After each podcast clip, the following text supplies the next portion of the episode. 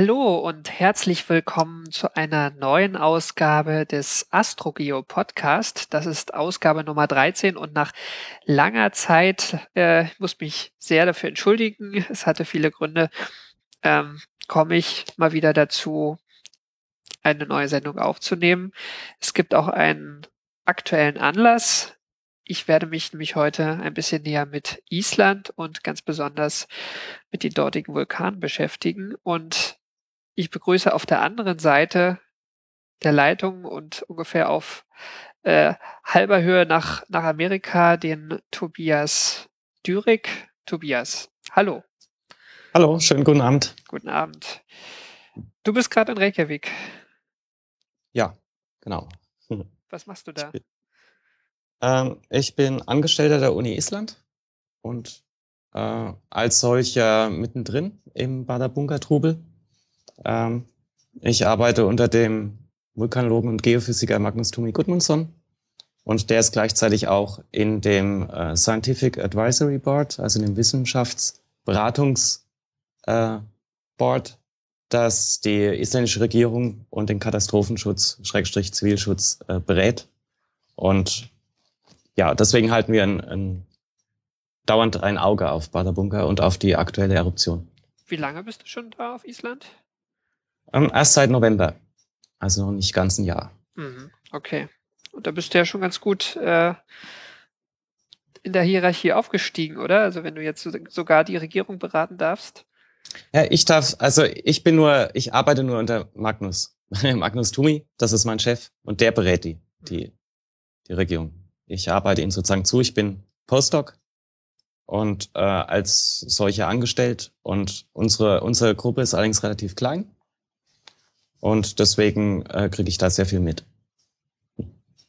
Wie kommt man dahin? Also äh, war das dein Plan, von Anfang an nach Island zu kommen? Äh, nö, eigentlich gar nicht. Also ich habe ursprünglich Physik studiert und ähm, zwar in Würzburg und dort gibt es ein kleinen, aber fein, feines Labor, nennt sich physikalisch-vulkanologisches Labor. Wie der Name schon sagt, ist da eine große Schnittmenge zu den Vulkanologen. Die stellen dort explosive Vulkanausbrüche nach äh, mit magmatischen Schmelzen. Und äh, das hat mich sehr interessiert. Ich habe dann in dem Bereich auch promoviert. Und in diesem Zusammenhang habe ich dann eben Magnus auch kennengelernt, weil äh, es gibt nicht so viele Experimentallabore äh, weltweit nicht. Und äh, deswegen sind da öfters mal äh, Gastwissenschaftler dann, dann auch dort gewesen. Und da wusste ich, das ist ein cooler Chef. Und jetzt gab es eben eine Stellenausschreibung im Rahmen eines EU-Projektes, das nennt sich FutureVolk. Und da habe ich mich drauf beworben und wurde hier genommen. Und seitdem bin ich dann hier. Du hast gesagt, ihr stellt in Würzburg ähm, Schmelzen nach. Wie muss man sich das vorstellen? Ja, man hat einen, einen Induktionsofen, einen Tiegel, in dem man äh, zerkleinertes magmatisches Gestein einschmelzt und dann kann man das zum Beispiel in Kontakt mit Wasser bringen und dann Phreat äh, sogenannte phreatomagmatische Explosionen nachstellen. Das ist so die, die äh, gefährlichste Form eines Vulkanausbruchs oder eines Vulkanmechanismus, magmatischen Mechanismus ist, ist die phreatomagmatische Explosion und die kann man eben unter kontrollierten Bedingungen im Labor nachstellen. Das heißt, man hat so einen Tiegel von, na, wie groß wird er sein? Sagen wir mal Durchmesser 10 Zentimeter, Höhe vielleicht 15 bis 20 Zentimeter. Und äh, da heizt man dann diese magmatische Schmelze auf und äh, fängt dann allerlei damit an. Ist aber nicht gefährlich. Ähm, naja, man versucht es natürlich in einem Rahmen zu halten, der kontrollierbar ist. Und äh, das Labor ist, ist schon so stark gesichert, dass man natürlich nicht, man, man ist natürlich während des Versuchs nicht direkt nebendran, sondern man ist, man schaut nur durch eine Panzerglas, Tür auf diesen Versuch. Also insofern ist es nicht gefällig. Der Anlass von diesem Podcast, ich kann es ja noch mal kurz sagen, ist ja der Ausbruch ähm, um den isländischen Vulkan äh, Bauter Ich vielleicht bleibe ich auch bei der deutschen Aussprache, die du machst. Also ich habe ja. ein bisschen isländisch Background, was die Aussprache angeht, gar nicht vom Sprechen. Aber es ist vielleicht auch für die deutschen Hörer dann leichter nachzuvollziehen, worüber wir reden. Ähm, also bei diesem Barda Bunga geschriebenen Vulkan ähm, der Ende August angefangen hat auszubrechen. Ähm, das heißt, da warst du auch schon eine gute Zeit auf Island, wo das, wo das losging. Hast du denn vorher schon mal ausbrechende Vulkane gesehen? Also, sagen wir mal, ich war auf dem Ätna und ich war auf dem Stromboli. Der Stromboli ist ja so ein Westentaschenvulkan. Da, der da bricht man, regelmäßig aus. Genau, jeden Tag kann man vorbeigehen und zugucken. Genau, ja, ja da, da gibt's also sehr empfehlenswert, also dass man, da, da kann man äh, eine Tour hoch machen, ist dann abends am besten. Dann sieht man am meisten, sieht die Sonne untergehen und den Vulkan spucken. Aber das ist natürlich nicht zu vergleichen mit dem, mit den Ausstoßraten, mit denen wir es jetzt hier zu tun haben oder mit einem echten explosiven Ausbruch natürlich auch nicht. Also das sind eher kleine Formate. Okay, also so äh, die, die ähm, sagen wir mal, so ein, so ein Vulkan, der jetzt auch unvorhersehen gesehen ausbricht, das hast du jetzt auch das erste Mal gesehen. Genau, das ist jetzt das erste Mal, ja, hm. für mich. Hm. Hast du die Hoffnung gehabt, dass, dass du auf Island einen ausbrechenden Vulkan sehen würdest? Ähm, ja, also das Projekt, in dem ich drin bin, eben dieses Future Work Projekt, konzentriert sich vor allem auf die Überwachung äh, von ausbrechenden Vulkanen auf Island. Das ist eine Reaktion auf den Eyjafjallajökull-Ausbruch äh, 2010 wo man eben gemerkt hat, dass das für Europa auch sehr relevant sein kann, äh, isländische Vulkane zu beobachten. Und äh, natürlich habe ich da schon, äh, sage mal, die Hoffnung gehabt, dass das, was ich hier aufbaue, mit aufbauen helfe, dann auch zum Einsatz kommt. Äh, ist natürlich in, in so einem Fall wie jetzt gerade ein ganz guter Testfall, um mal zu gucken, wie laufen die Kommunikationswege, wie welche äh, Verfahren sollte man vielleicht noch verfeinern? Wie schnell ist man überhaupt mit dem Aufbau von Sensoren? Und äh, ja, also ja. Um, um, um was für Sensoren geht es? Also da geht es um, um diese Aschenwolkenproblematik oder hängt da noch mehr dran? Ähm, genau, also im FutureWork-Projekt geht es unter anderem um diese Aschenwolkenproblematik. Es geht aber auch um das äh, Verfolgen von, von magmatischen Plumes. Das heißt, dass man schaut, äh, dass man mit GPS-Geräten zum Beispiel schaut, wo wölbt sich die Erde, wo ist, bewegt sich gerade Magma im Untergrund. Also das ist so die, die zweite Frage. Im Vorfeld schon abzuklären, aha, tut sich da was oder tut sich da nichts. Ähm, ja, also die, um die beiden Dinge geht's. Jetzt im Moment haben wir einen effusiven Ausbruch. Das heißt, äh, wir haben wenig bis überhaupt gar keine Asche.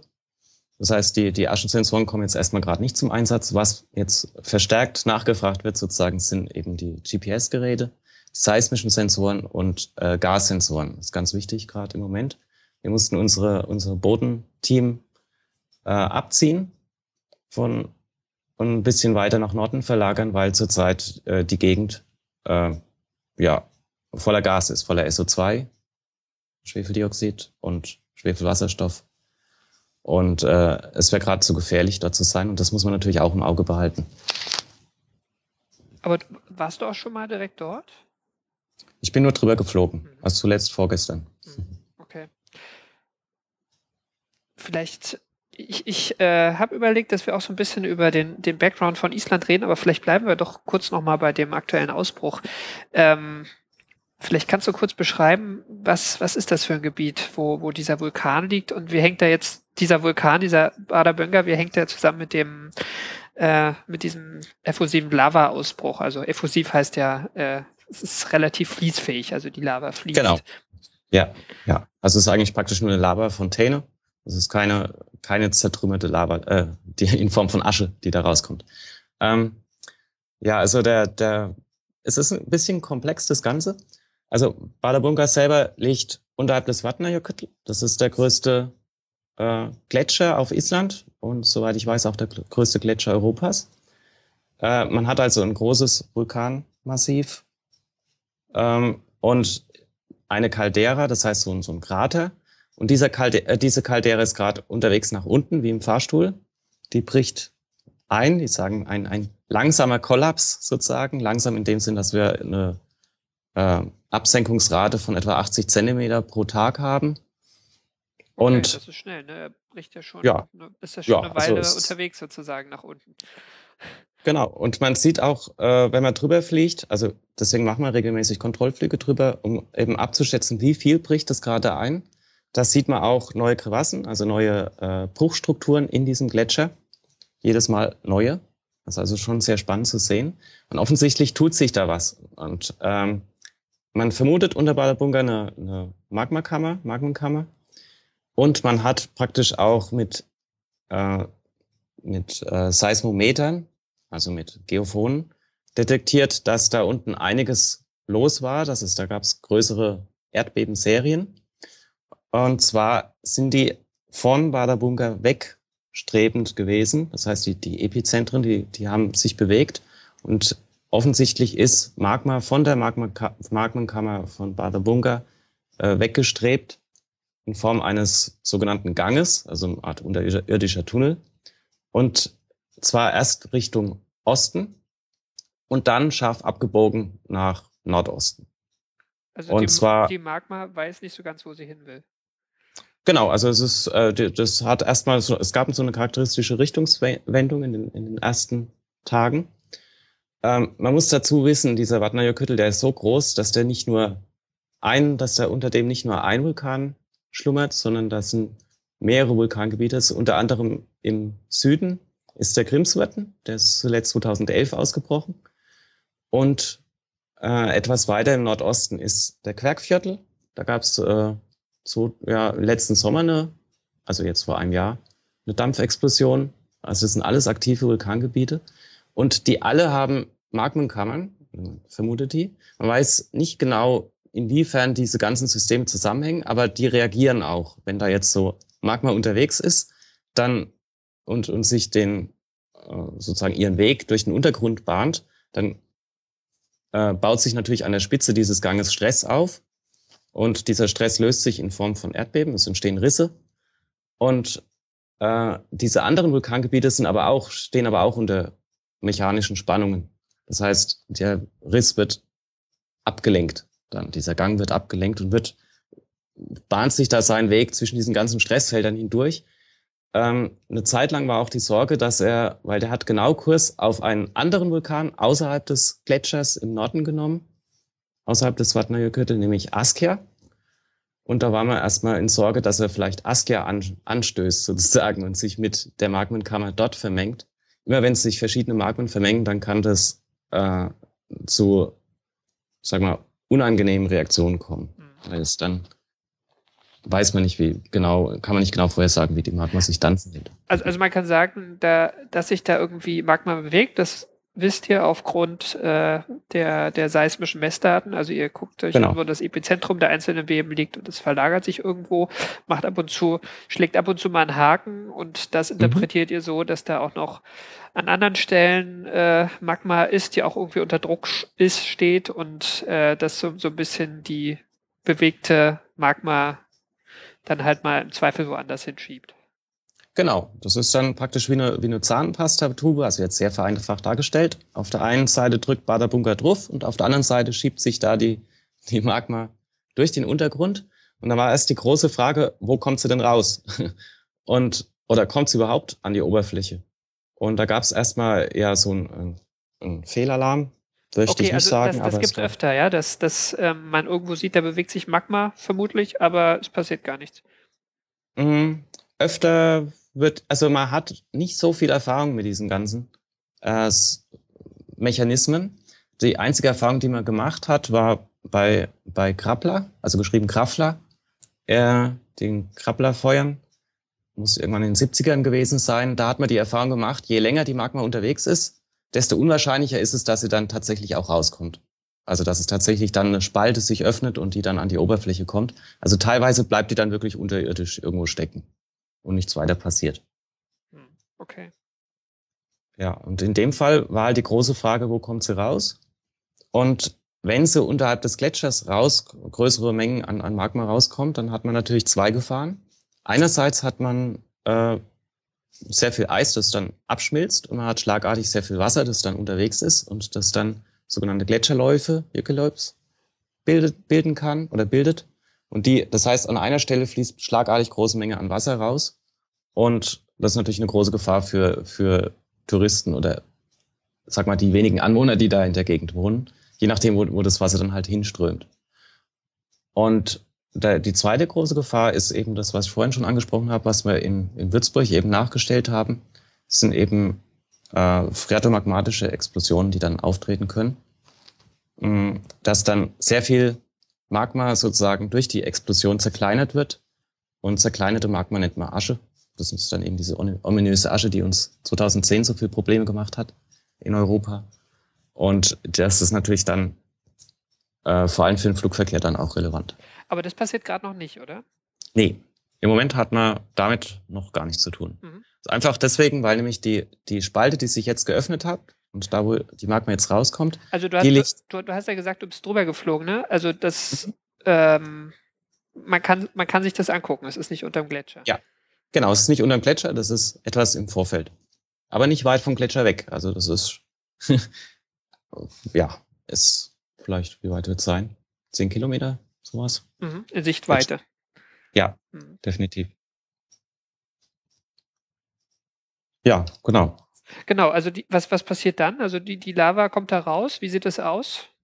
Also das ja, ist ja jetzt, also als äh, was, was man, wenn man an Vulkane denkt, denkt man an diese schönen Schildvulkane, irgendwie so, äh, die man aus der Ferne sieht, die diese ganz charakteristische Form haben. Da sieht es ein bisschen anders mhm. aus, oder?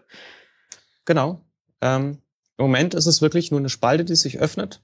Also so ein paar Spalten in einer Reihe liegend. Und aus denen schießt Lava in hohem Bogen wie, wie so ein Springbrunnen aus der Erde raus. Und man hat halt eine Fontäne. Und da, äh, die, die landet natürlich dann irgendwo, bildet ein, ein, ein Lavastrom, so ein Fluss. Ja, Fluss ist jetzt ein bisschen übertrieben, das Ganze ist natürlich schon ein bisschen zähflüssiger, aber es ist doch für, für, für Magma doch relativ, äh, doch recht dünnflüssig. Man hat es ja mit basaltischen Schmelzen zu tun. Und äh, so, so ein Lavastrom, der sich da ergießt in die Landschaft. Und der hat zuerst eine, eine sehr gezielte Richtung genommen, also das ist sehr lang gestreckt. Das ist jetzt nicht so ein, so ein Kuhfladen, der sich da ausbreitet, sondern es ist erstmal äh, recht zielstrebig, bildet er einen Arm. Äh, mittlerweile hat aber die Spitze dieses Arms, so vielleicht naja, zwölf Kilometer Entfernung, hat, hat es einen Fluss getroffen, den größten Fluss in der Gegend, und äh, hat da praktisch angehalten an diesem Fluss und mittlerweile breiten sich einzelne Zwe äh, Zungen von dieser langen Zunge rechts und links aus. Das ist jetzt so die, die neuere Entwicklung. Also es ist äh, recht spannend anzugucken. Also die, die Lava wird einfach abgekühlt von dem Wasser dann. Ja, genau. Hast du eine Prognose, wie es dann weitergeht? wenn, also wenn die Lava weiß, weiter fließen, fließen sollte, könnte es dann auch sein, dass, dass dieser große Fluss ist ja, das ist ja so ein, so ein Schmelzwasserfluss vom, vom mhm. Vatnajökull. Also würde das, könnte das diesen Fluss auch aufstauen irgendwann? Ähm, sieht nicht so aus. Also, soweit ich das gesehen habe, ist da wirklich ein, ein ist, das, ist die ganze Gegend da sehr flach. Das heißt, der Fluss, der weicht, der wird sozusagen von, von der, der bahnt sich dann seinen Weg außenrum der weicht dem Lavastrom aus und so viel Lava wird in den nächsten Tagen da jetzt nicht auftreten, dass es da komplett einen Stausee bildet oder so. Also das, der Fluss kann den ausweichen. Das ist auch mit ein Grund, warum es äh, also aktuell nicht danach aussieht, als ob das Ganze mal explosiv werden würde. Also die Isländer sind noch entspannt gerade, was diese Eruption angeht. Ja, von der, von der Seite schon. Was so ein bisschen Sorge macht, ist, ist eher der Gasausstoß. Der ist ziemlich enorm. Also wir haben zurzeit, also gibt so Schätzwerte, die sagen, also äh, 60 bis 65 Tonnen SO2-Ausstoß pro Tag, die da rausgehauen werden. Das ist so das Vierfache von dem, was in der gesamten EU rausgehauen wird pro Tag. Also was so Industrie und Autos und so. Genau, ja. Also das hält dann eher so mit, mit China mit oder sowas. Aha. Das ist natürlich für die Leute im Osten Islands dann schon ein Thema, gesundheitsmäßig. Also gerade die, die ein bisschen Asthma haben oder so, damit Probleme haben, die müssen da ein bisschen aufpassen. Woran liegt es, dass ein Vulkan manchmal recht viel solcher Gase ausspuckt und manchmal nicht? Also der Stromboli spuckt ja auch jedes, jeden Tag. Ich meine, da kommt sicher auch nicht mhm. so viel Lava hoch, aber ähm, mhm. also da gibt es doch schon Unterschiede. Mhm. Also das Entscheidende ist wirklich, Magma ist nicht gleich Magma. Also jeder, jede Magmenkammer hat so sein ihr eigenes Gebräu und manche Magmen haben enthalten viel Gas und andere halten weniger Gas. Und das ist auch ein ganz wichtiger Punkt, äh, dass man diese Magmens hier, die hier auftreten, hier ausgestoßen wird, dass man die kontinuierlich analysiert, um zu gucken, ändert sich die Zusammensetzung. Weil wenn sich die Zusammensetzung ändert, ist es immer ein Hinweis darauf, dass sich das Verhalten ändert. Man, man hat dann ganz anderes äh, mechanisches Verhalten. Wenn, zum Beispiel, wenn die Magma säurer wird, dann hat man, äh, dann, dann wird sie ja auch viskoser, wird sie zäher. Und dann können ganz andere äh, Stresse aufgebaut werden, dann kann man mehr Spannung, mehr mechanische Energie sozusagen einspeichern in die Magma und dann kann sie durchaus auch äh, explosiv werden. Also die, die Fragmentation sozusagen magmatisch werden. Man kann dann durchaus damit rechnen, dass das Ganze dann unangenehmer wird, als es gerade ist. Ja. Okay, das kann auch innerhalb einer Eruption passieren. Ja. Dass, sich, dass, dass das plötzlich sehr häufig explosiver sogar. wird. Aha.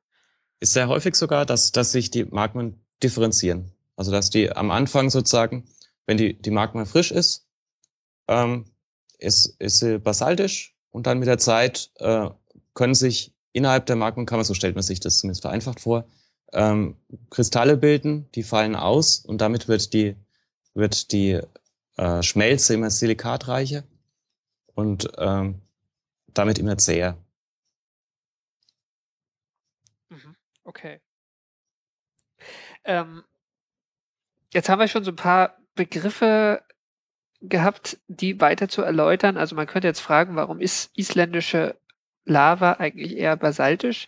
Ähm, vielleicht sollten wir kurz ein bisschen über Island reden. Mhm. Warum gibt es denn überhaupt Vulkane auf Island? Ja, ähm, Island liegt genau auf dem mittelozeanischen Rücken, also auf der Plattengrenze zwischen der nordamerikanischen Platte und der eurasischen Platte. Und die zweite Besonderheit von Island ist, dass es gleichzeitig auch auf einen sogenannten Hotspot liegt, also auf einer besonders heißen Stelle im Erdmantel. Und diese beiden, äh, sozusagen, man hat sozusagen zwei Gründe dafür, warum es hier viele Vulkane gibt. Äh, genau, also da, das heißt, äh, die, die, die zwei Platten gehen auseinander und von unten kommt Wärme hoch und ähm, Mhm. Ja. Also da hier das ist, ist, das ist schon eine besondere Situation, oder? Das, das gibt es nicht so oft. Genau, das gibt's eigentlich nur hier. Mhm. Dass, dass Hotspot und Plattengrenze aufeinandertreffen. Mhm. Okay, und das erklärt auch, warum auf Island einfach ziemlich oft Vulkane ausbrechen. Verglichen jetzt vielleicht auch mit anderen Regionen, wo es, wo es einen Hotspot gibt, aber keine Plattengrenze oder umgekehrt. Genau, und das erklärt auch, warum Island aus dem Wasser rausguckt, während der Rest vom mittelozeanischen Rücken ja im, unter Meeresspiegel liegt. Wo, wo liegen die Vulkane auf Island? Kann man da ein Muster erkennen? Ja, es ist, allerdings, das Muster ist ein bisschen schwer mündlich zu beschreiben. Also die, die Plattengrenze geht nicht, wie man vielleicht meinen wird, einfach so wie mit einem Messer geschnitten äh, von Nord nach Süd, sondern das ganze Licht äh, liegt ein bisschen äh, schräg drin. Man hat, äh, wenn man sich den griechischen Buchstaben Lambda vorstellt, dann ist das wie so ein Lambda, das allerdings äh, verkippt ist. Ein verkipptes Lambda. Mhm. Und ähm, also da, wo gibt, die beiden. Es gibt verschiedene Äste sozusagen. Genau, es gibt verschiedene Äste. Und da, wo die beiden zusammentreffen, diese beiden Äste, da, also das ist gar nicht so weit weg von dem, also in diesem großen, äh, an dieser großen Kreuzung, da liegt auch Badabunga. Mhm. Ist das, ist dieser, dieser äh, Schnittpunkt der Äste, ist das auch ein Gebiet, wo eher die aktiveren Vulkane da liegen? Ähm, also diese ganzen Äste sind, sind Aktivvulkane. Zum Beispiel der, der kleinere Fuß von dem Lambda, der rechte Fuß sozusagen, also der östliche, der endet beim Myrdalsjökull, also da, wo die Katla liegt. Da ist die Hekla und da ist auch der ominöse äh, Eyjafjallajökull, Also die sind alle da in dem kleineren Ast. Deswegen kann man nicht sagen, dass, dass bei dem Schnittpunkt die meisten oder die aktivsten Vulkane liegt. Mhm. Aber in dieser gesamten Zone ist, ist es sehr aktiv. Natürlich auch seismisch. Also da gibt's auch die meisten Erdbeben. Was, was für Eruptionen machen diese äh, Vulkane dann? Also ähneln die sich? Mm, nee, kann man nicht sagen. Kann man nicht sagen. Also die, da hat wirklich jedes seinen eigenen, seine eigene Charakteristik. Also Katla, vor der haben alle Angst. Eyjafjallajökull ist eher so ein, naja, eher ein kleinerer, gemütlicherer. Grimswetten. Da haben nur die Piloten Angst. Genau, ja, das, das war, war auch gar nicht von der Menge, die er ausgestoßen hat, war das zum Beispiel gar nicht so viel. Also äh, ein Jahr später eben beim Grimswetten-Ausbruch wurde die zehnfache Menge rausgehauen an Asche. Nur in sehr viel kürzerer Zeit zum einen und zum anderen waren die Winde halt so günstig für, für Zentraleuropa. Das Ganze hat's nach, nach Norwegen und Sibirien gehauen, ähm, dass das halt bei uns in Deutschland überhaupt kein Thema war. Zumindest nicht in den Medien. Also wir haben 2010 beim Eierviertler einfach Pech gehabt, ne? Das, also vor allem genau, das, das Wetter zu, zu, äh, zu sehr auf Mitteleuropa gehalten hat. Ja, ja, so kann man das sagen, genau. Hm. Okay, also du hast gesagt, die, die Eruptionstypen sind, sind unterschiedlich. Also es gibt auch so richtig große, äh, sagen wir mal so, wie, wie der Vesuv, also richtig plinianische Eruptionen, kann, kann es auch geben auf Island. Kann es auch geben, ist allerdings tatsächlich nicht so häufig, das stimmt, ja. Also zum Beispiel, ähm, zum Beispiel gab es auch bei, bei Badabunga, soweit ich weiß, eine, wirklich eine große explosive Eruption im Mittelalter, 1477. Ähm, wo, also, wo man dann wirklich sagen kann, das war, das war plenianisch. Ja. War, war das auch die letzte Eruption oder ist der schon? Mm, es gab kleinere. Es gab kleinere Eruptionen. Ich meine, das Problem bei Bunga, also den, man hat überhaupt gar nicht gewusst, dass da ein Vulkan ist, weil er halt unter dem Gletscher liegt. Das heißt, der wurde erst in den 70er Jahren auf Satellitenbildern nachgewiesen, also 19, 1970er Jahren. Mhm. Es gab da allerdings von den Ablagerungen her weiß man, dass es da schon viele, viele kleinere Eruptionen gab. Und ich meine, der größte Teil hat halt nur dafür gesorgt, dass es zu Gletscherläufen kam. Und dann haben halt die Bevölkerung, die vor Ort war, festgestellt, ja, der, der Fluss hat plötzlich sehr viel Wasser. Und dann haben sie eben eine Notiz gemacht oder so. Aber wo genau das jetzt unter dem Gletscher herkam, das wussten die natürlich nicht. Mhm, okay. Ja, das ist auch ein Problem, oder? Dass, dass äh, die ja, Vulkane halt doch oft Berge sind und in Island einfach auch zu viele Gletscher ja, auf diesen genau. Bergen liegt. Man hat in Island wirklich das Zusammenspiel von Eis und Feuer und vor allem auch von immer mit viel Wasser dann auch.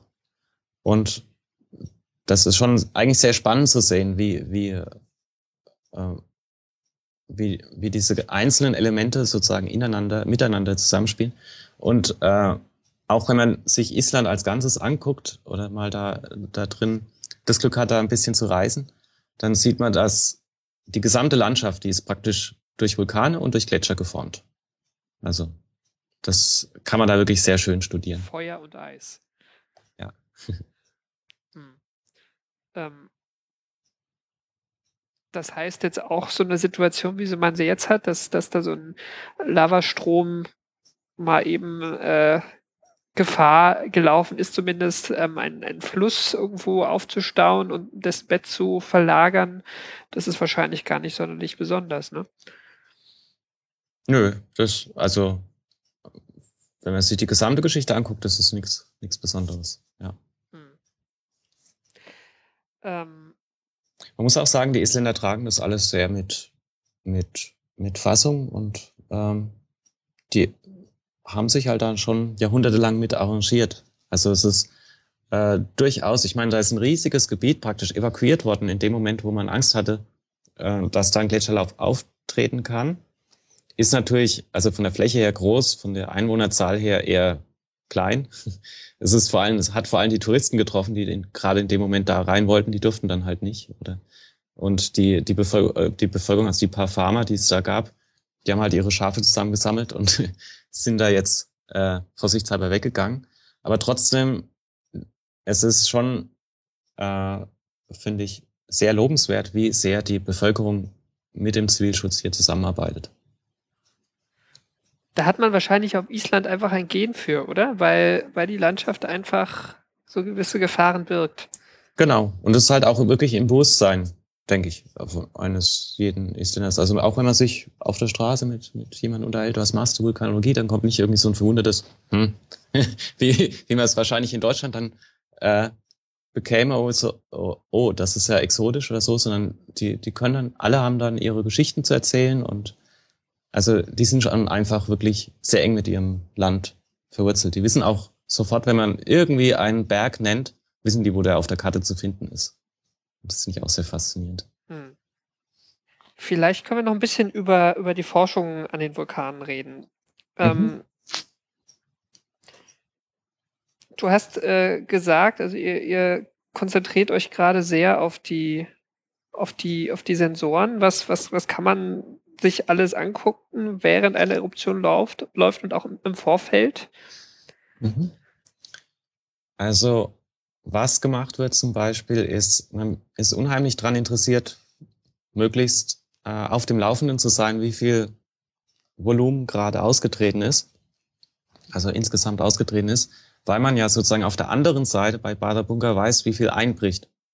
Das heißt, da kann man schon über den Daumen gepeilt sagen, gut, äh, wie viel ist denn da noch unterwegs? Das stimmt natürlich nicht ganz, weil man hat überhaupt das ganze Gebiet senkt sich auch ein bisschen und man weiß auch nicht, was genau in der Magmenkammer los ist. Aber so zum groben Abschätzen reicht es, dass man sagt, okay, da bei der bei Bader Bunker auf dem Gletscher äh, hat man eine Delle von so und so viel Kubikkilometern plötzlich, äh, von Kubikmetern plötzlich. Und auf der anderen Seite hat man dann eben einen Austritt von, weiß nicht wie viel Millionen äh, Kubikmetern an Lava.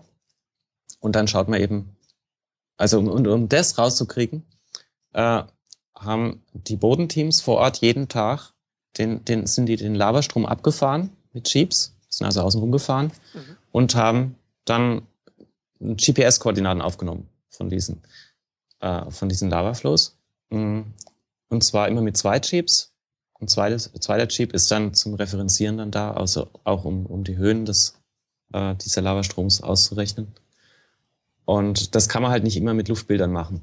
Also meistens ist da schlechte Sicht und, und äh, oder die, die Piloten haben gerade haben gerade Urlaub oder deswegen ist es schon besser, wenn man da auch ein Bodenteam vor Ort hat. Das ist eines.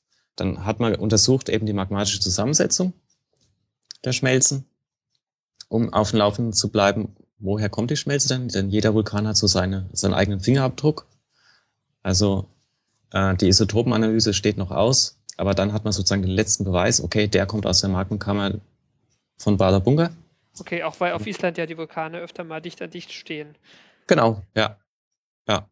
Aber also die ganzen seismischen Daten deuten darauf hin, dass es von da kommt. Aber es kann natürlich sein, dass es sich heimlich irgendwie von Quackviertel oder was dazu, mit dazu gezwängt hat oder dass es von unten kommt. Also es dann überhaupt äh, gar nicht vom Bunker kommt, da gibt es dann auch andere Theorien oder so, dass, um das letztlich sozusagen den, den finalen Beweis zu bringen, da müsste man eine Isotopenanalyse machen und dann eben schauen, was kommt definitiv aus Bunker früher, das weiß man, das, das hat man mit, hat man eben äh, analysiert gehabt und dann eben vergleichen, hm, wie ist denn die magmatische Zusammensetzung jetzt. Man weiß zum Beispiel, dass in der gleichen Gegend, also diese Gegend heißt Olorin, ähm, also dort, da wo jetzt schon, die Lava gerade fließt. Genau, mhm. da wo jetzt gerade die Spalten sich geöffnet hat, mhm. da gibt's schon ein Lavafeld. Und wie es aussieht, ist das genau dieselbe Zusammensetzung. Also das spricht auch dafür, dass das praktisch von der gleichen Quelle kommt. Also ist auch gar nichts Besonderes letzten Endes an dieser Stelle. Ähm, ja, genau. Es ist eigentlich nichts Besonderes, nur sozusagen früher hat es halt keiner mitgekriegt, weil's, weil da kein Mensch wohnt in, in der Stelle. Das ist einfach viel zu unwirklich dort. Unwirklich dort. Ähm, und deswegen hat man relativ wenig äh, Aufzeichnung. Ich meine, es kann natürlich sein, dass irgendein Farmer notiert hat, ja, da ist ein, ist ein Feuerschein im, Also wenn er im Osten war, dann eben im Westen zu sehen oder so, dass es solche Aufzeichnungen dann in den einzelnen Kirchen gibt. Es gibt sehr viele kleine Kirchen in Island. Aber äh, so richtig fundierte wissenschaftliche Daten hat man natürlich da nicht. Und äh, was man dann auch zum Beispiel äh, machen, sind äh, Aufnahmen mit Wärmebildkameras. Das ist auch äh, interessant, wie, wie groß ist denn gerade die Temperatur von diesem, von diesem magmatischen Gemisch. Eben, es gibt dann auch Hinweise darauf, äh, wie ist das mechanische Verhalten von dieser Magma. Und äh, wie gesagt, Gassensoren sind zurzeit sehr gefragt. Dann, was man noch macht, ist vielleicht auch ganz spannend.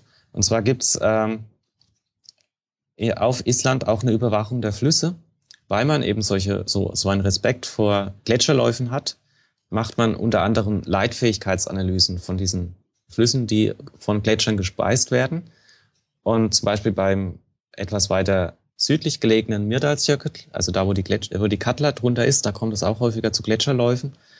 Und da hat man festgestellt, dass die elektrische Leitfähigkeit dieser Gletscherbäche plötzlich stark ansteigt, wenn sozusagen unterhalb des Gletschers kleine Mengen von Magma aufgetreten sind. Wenn diese Magma mit dem Schmelzwasser in Kontakt gekommen ist, dann hat man dann praktisch sofort einen Hinweis, oh, da ist was passiert und kann dann entsprechend Warnungen aussprechen. Und dasselbe macht man jetzt auch bei diesem Fluss, den man, der ja ganz offensichtlich oberirdisch äh, von der Lavazunge da getroffen wird nun, äh, das ist auch ein ganz wichtiges Forschungsgebiet, dass man da guckt, wie ändert sich jetzt die elektrische Leitfähigkeit und welche äh, Ionen werden jetzt in diesem in diesem Flusswasser gelöst, einfach dadurch, dass jetzt die magmatische Schmelze mit dem Kontakt hat. Also das, das kann dann auch Chemikalien, irgendwelche Metalle oder andere Verbindungen, die die in Lösung gehen, einfach in dem, in genau, dem Flusswasser. Ja. Mhm.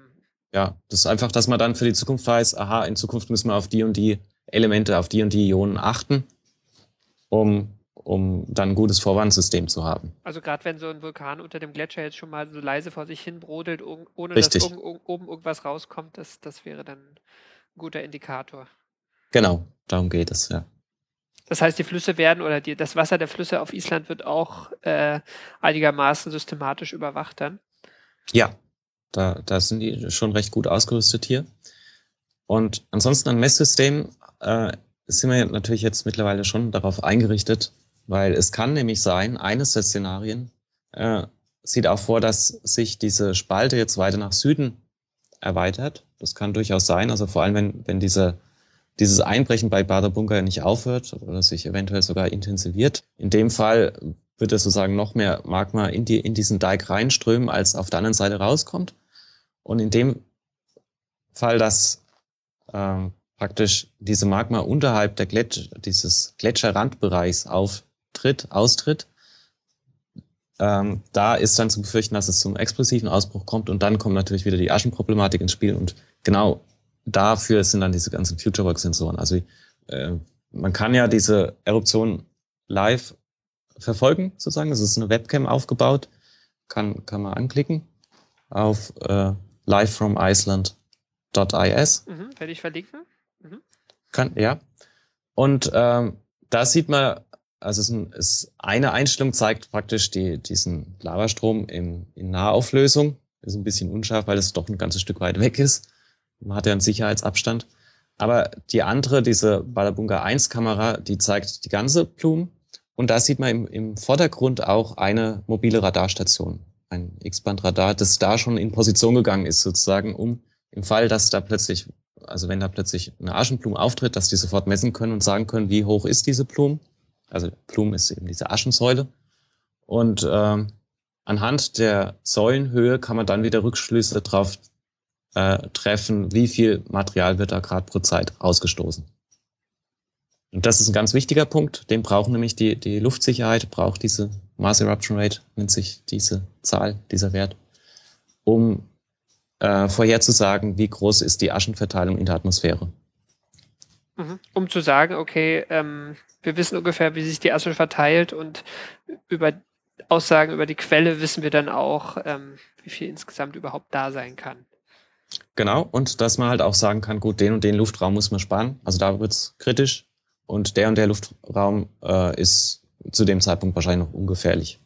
Kann noch beflogen werden wir haben jetzt schon öfter das Thema ähm, dieser, dieser explosiven Ausbrüche äh, gestreift. Also wenn äh, das, die Lava oder das, das Magma, was hervorkommt, ähm, in Kontakt kommt mit Wasser oder Eis, was passiert denn genau dabei? Im, im äh, phreatomagmatischen Fall ist es so, dass Wasser sozusagen von Magma umschlossen wird. Und ähm, zunächst mal äh, bildet sich eine isolierende Schicht zwischen diesen beiden. Man kennt es, wenn man einen Wassertropfen auf die heiße Herdplatte fallen lässt, dann verdampft der auch nicht sofort, sondern der bleibt unnatürlich lange am Leben, dieser Wassertropfen. Äh, einfach, es nennt sich Leidenfrost-Effekt, sagen die Physiker dazu. Ähm, es bildet sich ein Mikrometer dünner Dampffilm, der diese beiden äh, Flächen voneinander trennt. Also in dem Fall eben Magma und Wasser. Und dieser Dampffilm ist allerdings extrem instabil, einfach weil er so dünn ist und, und halt aus, nur aus Dampf besteht. Das heißt, wenn der kollabiert, dann hat man plötzlich schlagartig eine große Kontaktfläche zwischen Magma und Wasser. Und das Wasser dehnt sich dann innerhalb von kürzester Zeit, also wir reden jetzt hier von Mikrosekunden, schlagartig aus. Und zwar unter Zeit- und Druckbedingungen, die dem Wasser gar nicht ermöglichen, in Dampfform überzugehen, sondern also das ist häufig so die eine, eine etwas falsche Vorstellung, dass es dann dampfförmig wird und sich ausdehnt. Nee, das hat gar keine Zeit dafür. Das bleibt praktisch flüssig, zwar überhitzt, aber flüssig. Und damit hat man einen, einen großen, schnellen äh, hydraulischen Druckanstieg. Und was, also, was, was wird denn aus dem Wasser, wenn kein Dampf draus wird? Es bleibt flüssig, mhm. dehnt sich aber aus. Okay. Dehnt sich aber aus. Also wie es, und, und das Entscheidende ist bei, bei Magma, denkt man ja eigentlich an eine Flüssigkeit. Also wenn man das ausgeht, so, so ein bisschen wie Honig, das fließt da so ein bisschen zähflüssig vor sich hin. Das Entscheidende ist aber, dass das äh, beide Eigenschaften hat. Das hat sowohl Flüssigkeitseigenschaften als auch Festkörpereigenschaften. Und zwar, wenn man das sozusagen zu schnell beansprucht, mechanisch beansprucht, dann hat es gar keine Zeit, wie eine Flüssigkeit zu reagieren. Ähm, physikalisch sagt man, die Scherrate wird überfahren. ähm, sondern es reagiert wie ein, wie ein spröder Festkörper. So ein bisschen kann man sich vorstellen, wenn man, wenn man an Fensterglas denkt, dann hat man eigentlich den Eindruck, ja, das ist relativ fest. Also wenn man gegen eine Glaswand rennt, dann, dann tut es ordentlich weh und man hat den Eindruck, es ist ein Festkörper. Wenn man aber genug Zeit aufbringt, würde man sehen, dass es durchaus auch Fließeigenschaften hat. Also das würde dann nach 100 Jahren oder so dann schon unten ein bisschen dicker sein als, als weiter oben, einfach durch die Gravitation fließt es dann ab. Das ist also eine ultra zähe Flüssigkeit. Wenn man aber sehr kurzfristig das belastet, dann, dann reagiert es wie ein spröder Festkörper. Also es reagiert spröde, es bricht, äh, es springt, es treten Risse auf.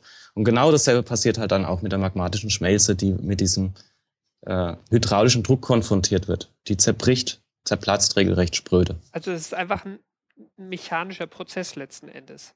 Genau. Es geht wirklich, also physikalisch gesprochen geht es darum, äh, Wärme wird in, in äh, Oberfläche umgewandelt.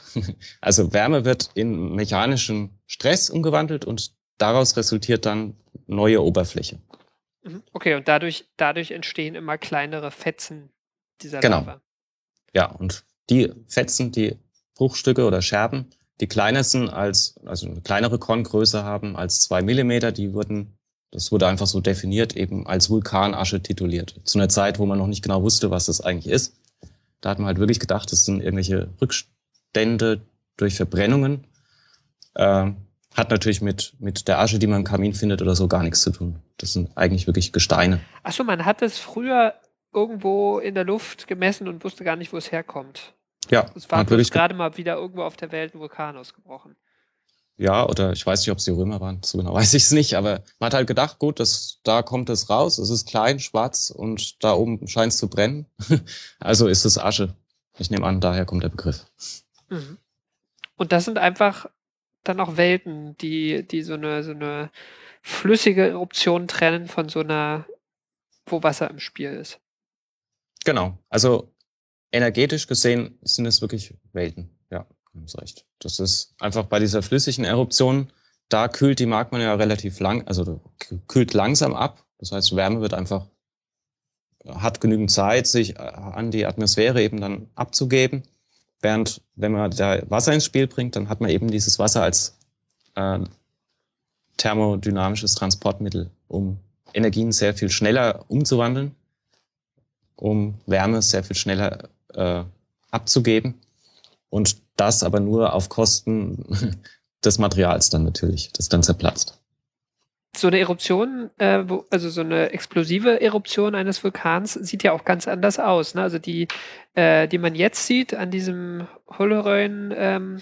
Feld, wo die Lava so schön ausfließt, da gibt's ja diese Fontänen, die sind, glaube ich, auch mal 100 Meter hoch oder so. Sieht mhm. schon ganz schick aus und auch schon beeindruckend sicher, wenn man mal davor steht. Aber mhm. ähm, so eine, so eine phreatomagmatische Explosion, das ist ja schon eine andere Liga. Das geht ja richtig ja. 10, 15 ja. Kilometer oder noch höher in die Atmosphäre. Das, ist, das liegt, genau, das liegt einfach daran, dass das plötzlich so viel, äh, so viel mehr Raum benötigt wird, oder? Ja, und dass so viel mehr Energie im Spiel ist. Es wird, es kommt, also wenn bei Energien, Umwandlungsprozessen spielt halt Zeit eine wichtige Rolle. Also wenn sie die gleich, also wenn sie die gleiche Energie innerhalb von, sagen wir mal, die, die jetzt innerhalb von fünf Tagen abgegeben wird, äh, innerhalb von zwei Minuten abgeben, dann kriegen sie natürlich ein, ein, ein ganz anderes, äh, sieht es, äußert sich das ganz anders und ist halt dann sehr viel gefährlicher für die Umgebung. Okay, so eine Eruption wäre dann auch was, was kürzeres, als, als das, das, was wir jetzt in den letzten zweieinhalb Wochen gesehen haben. Äh, ja. Also es kommt natürlich immer auf, sag mal, die Umstände an. Im Moment haben wir ja nicht genug Wasser und auch kein eingefangenes Wasser. Ähm, das zu diesen Explosionen führt. Mm, aber es kommt immer auf die Menge an Magma haben, die, die, äh, auf die Menge an Magma an, die darin involviert ist.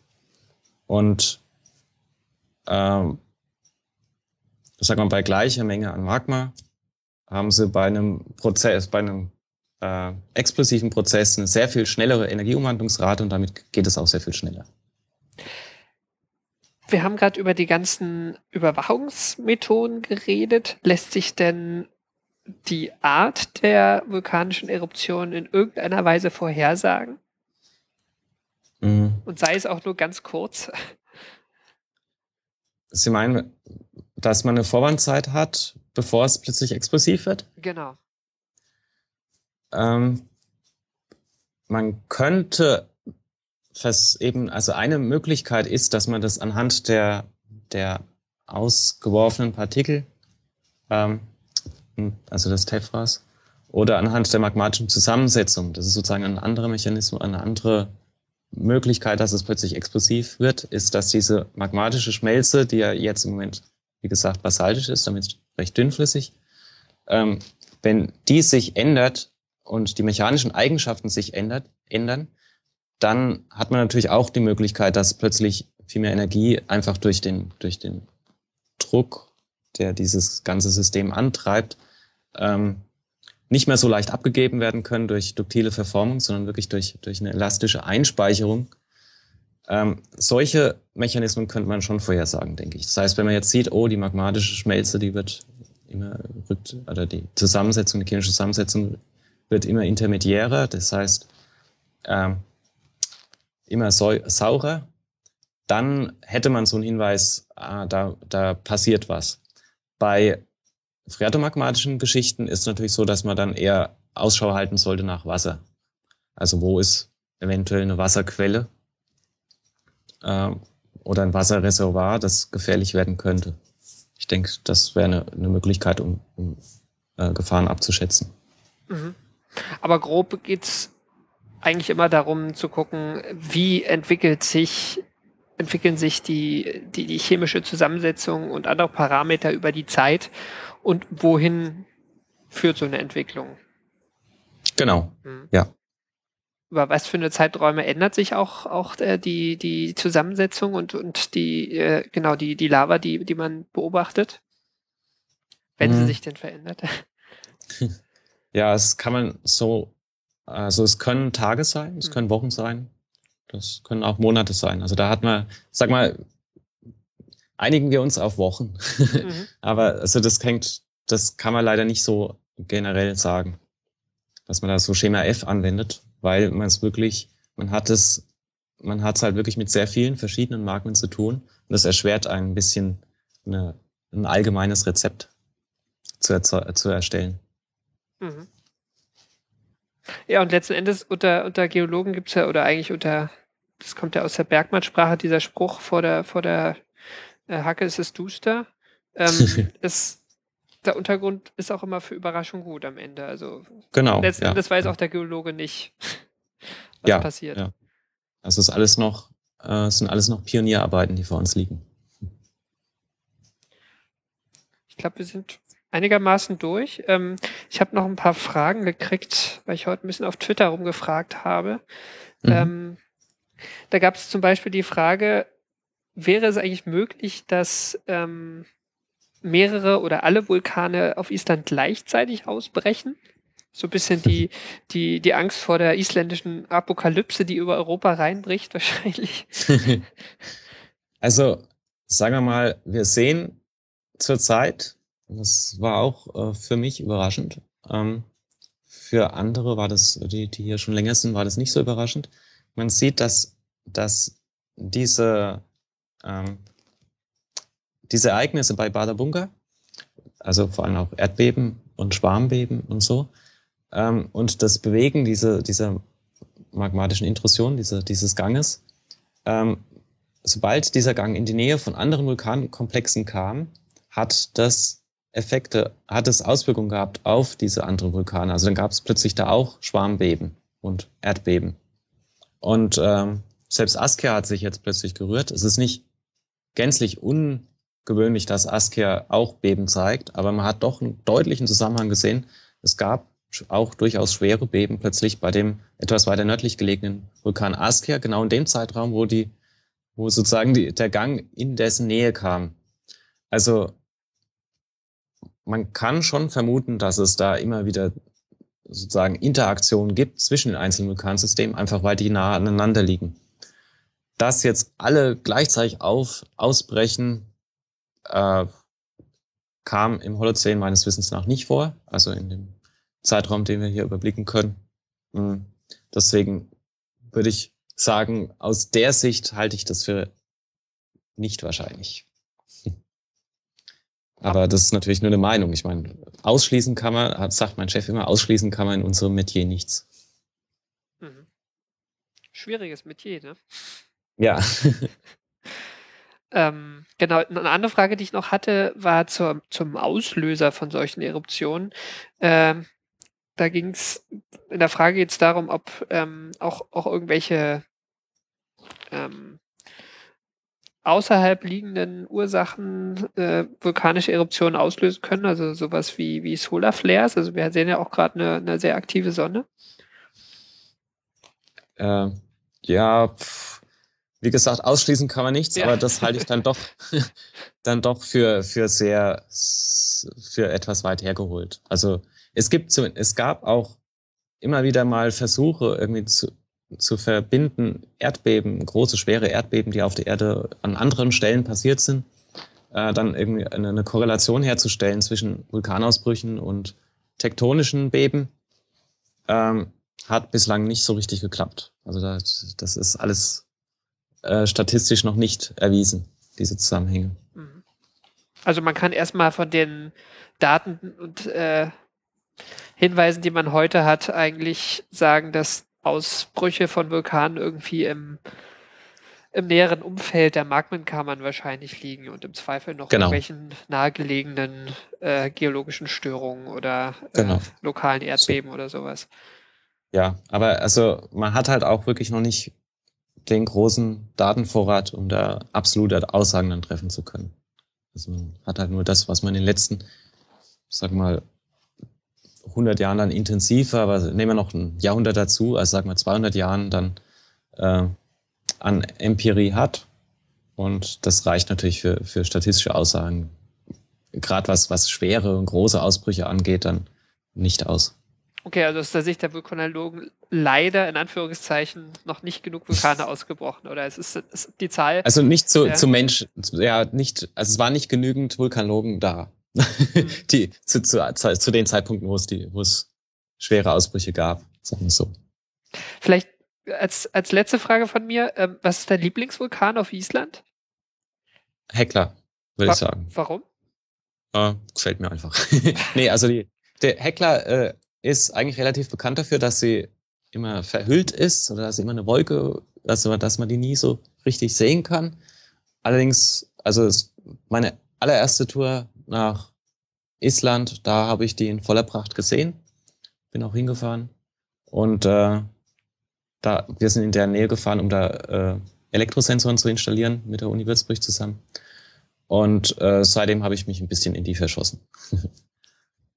Okay, ist einfach ein schöner Berg. Ist ein schöner Berg, ja. Ich meine, Katla zum Beispiel ist halt unterm Gletscher, die sieht man nicht. Also das ist, die ist verborgen. Badabunga ist recht. Außerdem, ja, ist die, ist die mir zu groß. Okay. also Heckler, Heckler ist, ist, ist schön, einfach. Ein schöner Berg. Okay. Tobias, haben wir es? Fällt dir noch was Wichtiges ein? Äh, nö. Ja, dann vielen Dank dir für deine Zeit. Äh, vielleicht. Ich bedanke mich für das interessante Gespräch. Genau, wir können, wir können mal schauen, wie sich die Eruption äh, weiterentwickelt. Vielleicht lohnt sich in ein paar Monaten nochmal ein, ein Follow-up zu machen oder die Heckler bricht aus, wer weiß. ja, Ich habe gehört, die ist auch überfällig. genau. Ja. ähm, genau. Schönen Dank und ich danke euch auch fürs Zuhören und ähm, hoffentlich in Kürze bis zur nächsten Sendung. Bis dahin, tschüss.